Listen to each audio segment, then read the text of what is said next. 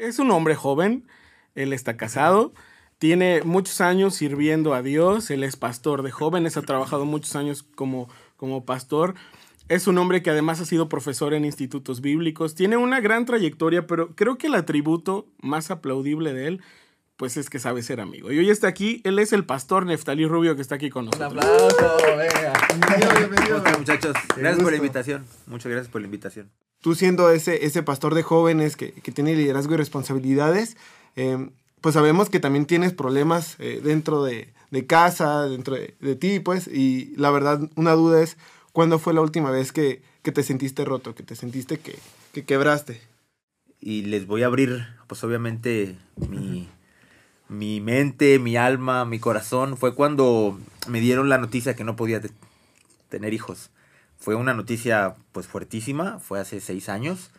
Entonces obviamente uno casado, pues uno de los anhelos más grandes que es hacer familia. tener hijos, ¿no?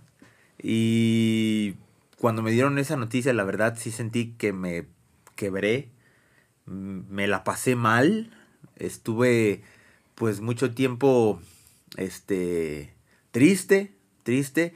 Y a veces uno como pastor puede decirse, no, es que no tiene que estar triste, pero pues somos humanos también, ¿no? Entonces fue un momento súper difícil. Yo creo que ese fue uno de los momentos más, más, bueno, más difíciles en donde sí sentí que mi vida se partió en muchos pedazos y en ese momento a veces uno no lo entiende, ¿no? Uno puede decir, pues ¿y por qué a mí? Si yo te sirvo, si yo soy pastor, eso dáselo a quien anda de vago, a quien anda ahí vendiendo drogas o a quien anda ahí, no sé, este, pues de vago, ¿no? Pero uno que sirve y que da su tiempo, ¿por qué? Y la verdad sí fue un tiempo bien complicado, bien difícil. Así es, a veces la gente piensa que uno como pastor tiene que tener la vida perfecta, ¿no? Y te doy un ejemplo así bien rapidísimo. Una vez estaba hablando con un joven y me dijo, es que tú no me entiendes porque tú no pecas. Y yo, ah, hijo, no, caray. Pues que viste cara del Espíritu Santo. ¿Qué le digo? No, bro. Y era un chavo que tenía 13 años. Entonces, en una percepción de un chavo de 13 años, dice, pues es que pues el pastor no peca. Y le digo, no, bro, si quieres, soy más cochino que tú. Le digo, no, ah, caray. Sí pecamos, o sea, sí pecamos, ¿no?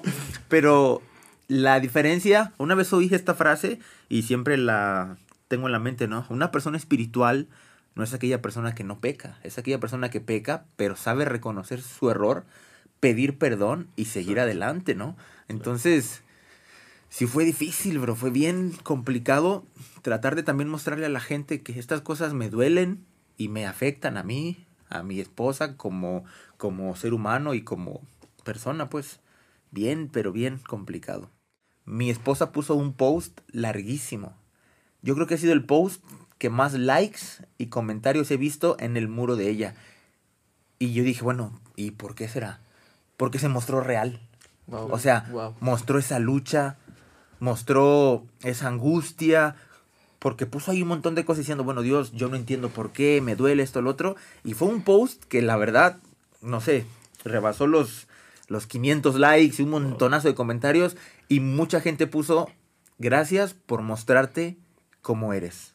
Gracias por mostrarnos esa Lisa real, ¿no? Entonces, en redes sociales tú puedes ver pues un montón de, no, que en la playa, en no sé qué, pero cuando te muestras real, ándale, en la barranca, felices. Nosotros que fuimos a la Pero cuando te muestras real, yo creo que la gente dice, mira, Es alguien como yo. Exactamente, yo creo que es, por eso, ¿no? Se sintieron identificados con Alisa, con, con tu esposa, y, y, dijeron, ¿sabes qué? Pues ella, ella está pasando por, por una situación difícil porque es la esposa del pastor, qué, qué complicaciones va a no, y aparte me tiene a mí, o sea, ¿cómo puede estar triste? Ah, cállate, cállate. Oye,